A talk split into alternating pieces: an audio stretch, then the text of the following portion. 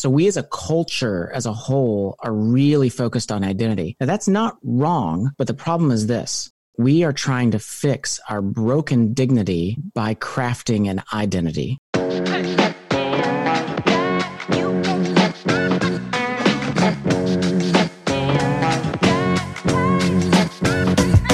Welcome to the Live Lead Last podcast, and thank you for joining us for this week's episode. I'm James Duvall, and I'm here with Lisa, my incredibly caring wife and wonderful co host. Hey, friends, it's good to be with you again this week. We hope you had an amazing Thanksgiving, and we're excited to be back with you again this week. Every week, we are seeing the Live Lead Last community grow, and we know that's a result of you spreading the word. Today's show has so much good stuff in it, so spread the love and share it with your friends and family. Yeah, today we have a new friend, Jesse Eubanks, with us. Jesse Eubanks is the founder and executive director of Love Thy Neighborhood, urban missions agency providing young adults ages 18 to 30 with social justice internships and Christian community. He is also the host of the Love Thy Neighborhood podcast, a documentary storytelling program, and the Enneacast, a podcast exploring the Enneagram through a gospel lens. He lives with his wife and two kids in Louisville, Kentucky. James, you know, I spend a lot of time learning and understanding the Enneagram tool, but Jesse really inspires me to continue to learn and lean into self discovery. You know, when you have those moments you think you know something, Yep. and then you meet someone who knows so much more than you do Yep. about something, it's so inspiring. That's Jesse. He has such a powerful way of connecting the Enneagram as a tool with the gospel of Jesus. You will want to listen all the way through to the end and hear how Jesse shares how Jesus Christ empathizes with each Enneagram type. It's pretty cool. Yeah, it's really cool. But before we jump in, I do want to say thank you to Jesse for his tremendous generosity. The first time we recorded our conversation, the audio file was corrupt, I didn't have anything to do with that. surprisingly. But he was gracious and came back for a second round of questioning, and we captured some real gold and some cats doing some bad things in the background. Crazy. So thank you, Jesse. This episode is great. So let's go. Jesse, it's great to have you on the podcast, and we really appreciate you spending some time with us. To kick off the conversation, could you share a bit about your story and a little background on how you ended up leading the organization Love Thy Neighborhood? And also, can you tell us a little bit about Love Thy Neighborhood and what it's all about? Yeah, as I get older, it's getting harder to tell my story in a short way. There's just so many details at this point. But I was raised in, in a really vibrant Christian community, became a believer at a young age. It was a evangelical community. It was also a very white community. And as I got to my later years of high school, as a senior, I ended up taking African American history and a course on the Holocaust. So in my African American history class, I was the only white guy. In my Holocaust class, a lot of my fellow students were Jewish. We had survivors come in those two experiences really started to open me up to maybe I need to go see it the broader world. So I'm from Louisville, Kentucky, moved to California, did urban ministry there, lived in a, the neighborhood where the Black Panther Party formed, was part of a predominantly black church there, came back to Louisville, then ended up moving to Philadelphia, lived in a predominantly black neighborhood in Philadelphia, moved back to Louisville again after I met my wife. And so all of these experiences of growing up in this particular culture and context, but then going out and seeing Christians from other cultures, seeing God at work in all these other ways that were different than my upbringing, really ended up influencing me in such a way that I ended up going to a homeless shelter in Louisville and pitching them an idea for an internship program. I said, Hey, I had this great experience of moving to California, doing an internship. It was really influential in my faith. What if we provide that to other people? So that was actually 15 years ago now. And so we were at the shelter for nine years. And then 2014, we launched Love Thy Neighborhood independently. So we have about 65 young adults that come and serve with us on an annual basis from all over the world. Wow. That does sound like a lot of work, though. 15 years of laboring and plowing the ground for that. Yeah, and you learn a little bit each year. And the thing is, as we know with young adulthood, the issues are always changing. And so, what's really a pressing need for young adults today, that's not what it was five years ago. So, you always kind of have to stay on top of things. That's true. So, what do you do at Love Thy Neighborhood? Yeah, so we basically say if the Peace Corps had Bibles, like that's basically us. So what we do is we partner up with understaffed ministries from around the city and we send them full-time reinforcements. So these young adults come in, they serve with them 25 hours a week at no cost. They stay with that nonprofit the whole time. So they become very good at what they do. And then they do another 15 hours devoted to the life of their neighborhood. And then finally, the last 15 hours is personal growth and development. So what we're really trying to do is this. There's the problem of these wonderful ministries being understaffed. And then there's also the the problem that young adults are graduating from college or getting into young adulthood and they really just are not trained and equipped to be able to really step into life yet. So, so what we've done is we've taken these two problems and brought them together as a solution for one another. That's fantastic. Okay, Jesse, you and I have something in common. We're both Enneagram coaches. I'm so interested to hear about your journey of learning about the Enneagram and how you're using it as a developmental tool. When I was on staff at the shelter, we're spending our days sharing the gospel with people that are in really painful situations in life. So we're telling about the goodness of God and the goodness of the gospel and we're presenting it as such a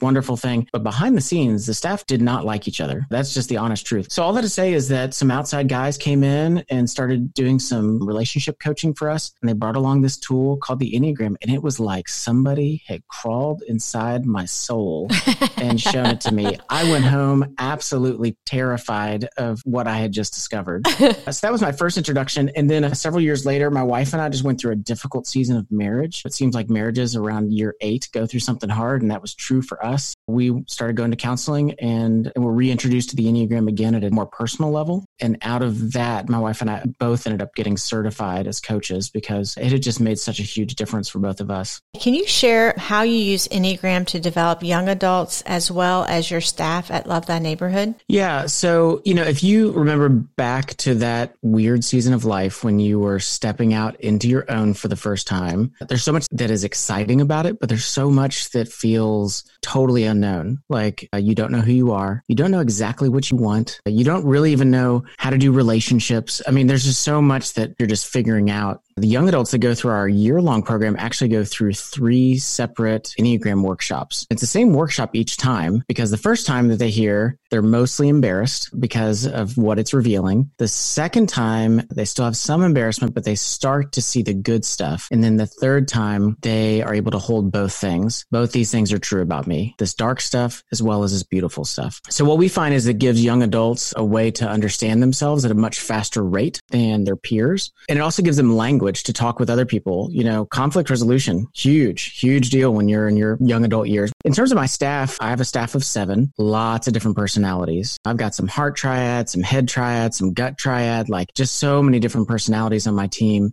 The Enneagram allows me to respond to each of them from their starting point. I don't have to expect them to see it like I do, to respond like I do. We do trainings about here's what your strengths and weaknesses are as a leader. So when you're being led, so if you're under somebody else's authority, it's allowed us to really build a community with one another that's hopefully more than just superficial because we really are trying to get to know each other for the true us, you know, who we really actually are and support each other. That's really good. I find that it's so helpful as a leader too. Before I understood a little bit about the Enneagram, I realized that I was trying to make team members act act like me instead of who their core self was. And so, yeah, one of my team members is a nine and I'm an eight. And so I was telling her, you just got to be more assertive and more direct. She wasn't really capable of doing that at her core motive. So it's good to be aware of yourself and also of your team members. You recently released a workbook called Mapping Your Enneagram Story. Can you talk to us about that workbook and why knowing your own life story is important to truly understand your Enneagram type? Yeah. So, you know, the Enneagram is, it's really having its cultural moment right now. It's really being put to use. And there's, there's good stuff that comes with that because people are pushing sort of the frontier of work in the Enneagram. So there's really cool stuff happening.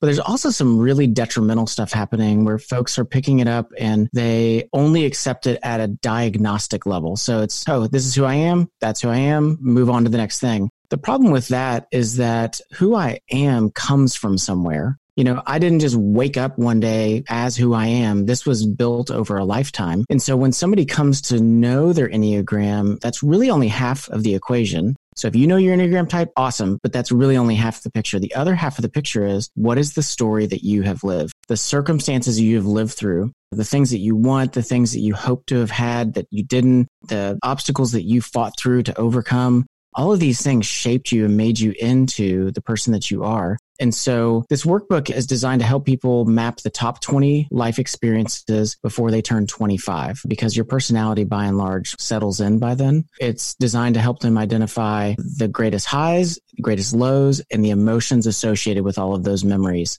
so that they can overlay that with their Enneagram and when you overlay your life story and your Enneagram, you can write me a thank you letter later because I just saved you six months of counseling. I wished I would have known you maybe about 12 years ago and we would have known all this information. You could have saved us a lot of money, James and I. Yeah. That's true. That's true. I'm just here to save people money. That's all it is, guys. you are awesome. Okay. So personal dignity is a key theme in your ministry. Can you explain what you see in the impact of personal dignity on an individual's identity? So we live in a culture that's really focused on identity. Who am I? We're really big into self declaration. You really even see that turn if you think about the themes of Disney movies throughout the 20s. It was all about romance. And the themes of the 21st century Disney movies are about who am I and about claiming an identity. So we as a culture, as a whole, are really focused on identity. Now that's not wrong, but the problem is this. We are trying to fix our broken dignity by crafting an identity. Wow. And the truth is this is that our identity is something that has to be bestowed upon us. It has to come from something that's bigger than us, greater than us, and only God has the authority to bestow that dignity on us. To say you have permanent, unchangeable value and you are beloved. So the Lord bestows dignity on us. He says, you are made in my image and you are beloved. And out of that, an identity can then come forward. But when we attempt to fix our dignity with an identity, that's where persona comes from. That's where faking it comes from. That's where pretending to be somebody we're not. That's where we start to use our gifts to abuse people just to achieve goals and it's all upstream and it's because we have a broken dignity. So we have to allow God to bestow the right dignity on us. Wow. You know, I have a feeling that someone's going to want to rewind that and listen to that so again. Good. So much in there, so rich. I'm interested in the relationship between what we believe is most true about ourselves and how we express ourselves and some learnings in and around the Enneagram that affect that relationship between the two of those. There's so many different ways that we approach like backloading our identity. But I will say this I think that within the church and within Christian culture, for a variety of different reasons, what we often absorb is the notion that my deepest identity is that I'm a sinner. My deepest identity, the truest thing about me is that I am flawed, that I'm broken, that I'm forsaken, that I rebel against God. Now, is it true that I am a sinner? It is absolutely true. Follow me around for 24 7 and I would be mortified. But my deepest identity is not as a sinner. My deepest identity is that I'm beloved. And your deepest identity is not that you are a sinner. And that whatever you believe your deepest identity is, that's what you're going to live out of. So if you think your deepest identity is that you're a sinner, you're going to live out of guilt. But if you believe that your deepest identity is that you're loved, well, we got a whole new life ahead of us. That's so good. You were interviewed recently on the podcast. I heard you talk about these three big theological terms orthodoxy, orthopraxy, and orthopathy. They're big words that simply mean right belief, right action, and right affections, right? Can you share with us how you see these playing into a Christian view of the Enneagram? Up hearing words like orthodoxy. Like I would hear that term from time to time. Okay, so orthodoxy, right belief. Eventually I started hearing more about orthopraxy. And orthopraxy, a lot of what's going on in our culture in this moment is really a battle between orthodoxy and orthopraxy. Yeah. Older generations within Christendom, they tend to say right belief is what matters and we need to teach the Bible and teach it faithfully. Younger generations are saying right living is what matters. So when we see injustice, we need to speak out and we need to do something about it. If you read the scriptures, though, there's not a battle between those two things. Both those things are true. Now, here's the term I never had heard until recently. I kept going, wait, if God wants us to have right belief and if God wants us to have right action, what does he want from our emotions? And that's when I discovered this theological term, orthopathy. And orthopathy is right affection. So when we come to the Enneagram as Christians and we think about what does it mean to be made into the likeness of Christ over the course of my life and into eternity, it is a pursuit of right affection, right belief, and right action. And by doing those things over time, hopefully more fruit of the spirit begin to develop in our lives. Do you see that playing into the construct of Enneagram too with uh, heart, head, and hand triad? Yeah, exactly. So yeah, so heart triad, you know, those are right affection folks. Head triad, that's right belief folks. And gut triad, that's right action folks. And then what I would say from there is that, especially as we sit in it more, what we really see is, well, I'm not all heart and I'm not all head and I'm not all gut. And so it's really a journey towards saying, okay, at first I need to understand my core type. But as time goes on, I need to begin to understand these other aspects of who I am. So, what's my relationship to my emotions? That's heart triad stuff. What's my relationship to my thoughts? That's head stuff. And then what's my relationship to my body and my actions? And that's gut stuff. You know, one of the things I have actually worked on in the last couple of years in relation to Enneagram is my action is very low. I'm a lot of heart. I'll get in my head, but I'm unable to move. And I actually have been practicing and exercising the ability to make a decision, to move forward. It's not going to be the end of the world. I'm just going to step out. It sets the balance of them all. I, I love that. This is really cool. I'm excited about this part. Can you talk about how you see Jesus empathize with each Enneagram type? I'm with you. This is actually one of the things that I'm excited about too. You know, I'm working on a book right now on the Enneagram and I explore this a little bit in the workbook, but I'm going to explore it a little bit more in depth in the book whenever one day when it comes out. So Donald Miller says that in the journey of the story that you're living, you need a guide someone that's guiding you along. And really that guide needs to offer you two things. The first thing they need to offer you is empathy. That is the idea that they understand the hardships you're going through. And the second thing that they need to offer you is authority some evidence of the fact that they are a trustworthy voice and that they really know how to help you in your situation. So, in thinking about that, when we come to Jesus, it's very important that we understand that Jesus empathizes with our wounds and our pain. So, let's do a little tour around the Enneagram here. We'll start actually with the heart triad. So let's start with type two. My favorite number, just so That's right. That's right. so type two, the helper. Here's how Jesus empathizes with their wounds. Jesus' needs were ignored by others who always wanted more from him. How does that strike you? So true. Yeah. So Jesus understands that pain and that wound. Type threes, the achievers. Jesus failed to fulfill the crowd's demands to be a successful leader. So much pressure is put on threes to yeah. always look successful and be successful. And Jesus knows what it is to fail at that. Type four is the originalist. Jesus was rejected by his community and constantly misunderstood. So fours, when you're feeling like an outsider, you're feeling like no one gets me and understands me, Jesus says, you can say that to others, but you can't say that to me mm. because I understand. Okay, heading into the head triad, type five, the wise person. Jesus was engulfed by the needs of the world that wanted everything from him. So fives, when the world's just pushing on you, you need to have all the answers. You need to show up emotionally. You need to give and give and give and give and give, and you can just feel yourself being depleted. Jesus knows what that feels like. Uh, type six, the loyalist. Jesus' life from birth to death was marked by danger, threats, and unpredictability. You know, if you think about just his birth, you know, it's estimated that over 200,000 infants were killed, you know, in his birth. And then, of course, his entire life, he's getting threats constantly and then ultimately was killed. So Jesus knows what it is to live in a world that is just full of very real dangers. Type seven, the enthusiasts. Jesus lost true paradise and experienced a painful world. So Jesus knows what it is to have felt like life was good, life was going well, life was fulfilling, and then suddenly that's gone and the world is a deeply painful place.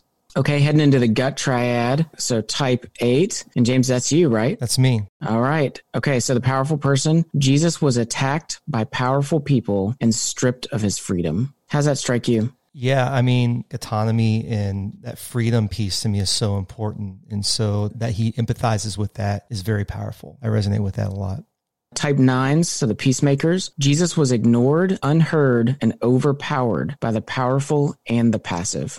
So, nines, when you feel like you try to influence and it does not change the outcome, when you feel like you spoke up and the louder voice in the room got their way, Jesus knows what it is to be ignored. He knows what it is to have both passive and powerful people disregard him. And then finally, ones, the reformers, Jesus was criticized and the love people gave him was conditional. So Jesus knows what it is to just be under the microscope, to have people constantly say, what you're doing is wrong, what you're doing is wrong. And they love him one minute. And then the moment that he does something they don't like, they turn on him.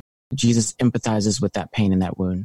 Well, I can't wait for that book to come out. I know it's going to be good. And I love it that as you go through each number, of course, we know someone in our lives that each number represents and what life that's just going to speak over them and breathe life into them as they listen to that. And then they need to get the book to go a deeper dive. That'll be right. great. Okay, this kind of actually sets me up well with a question I'd love to throw your way. I have appreciated your depth of knowledge on Enneagram, and it's definitely stretched me and inspired me. I don't know if you've heard the idea that the United States used to be an Enneagram 3 culture and has become more of an Enneagram 6 culture. I wanted to know what you might think about that or could add. Yeah, historically, we as a culture cultivate a lot of threes and eights. I wouldn't even say we cultivate, but we value three and eight energy the most. And what has happened, I think, is with the dawn of social media, which is really a three platform. I mean, it's about storytelling, it's about editing your life for public consumption. How often do we really really see the truth of someone's life. What we're seeing is we're seeing snapshots, highlights, you know, literally there are filters to change the way you look. So a lot of that non-resourceful three energy really gave birth to social media. But then really what's happened, especially, I mean, I think we all feel it in these last five years is that there's been a turn. And I think the turn has been as, as people have figured out ways to use social media to disseminate lots of different ideas that they're all saying are true. So we don't know what's true anymore. Is this mm-hmm. true? Is this true? Is this information true?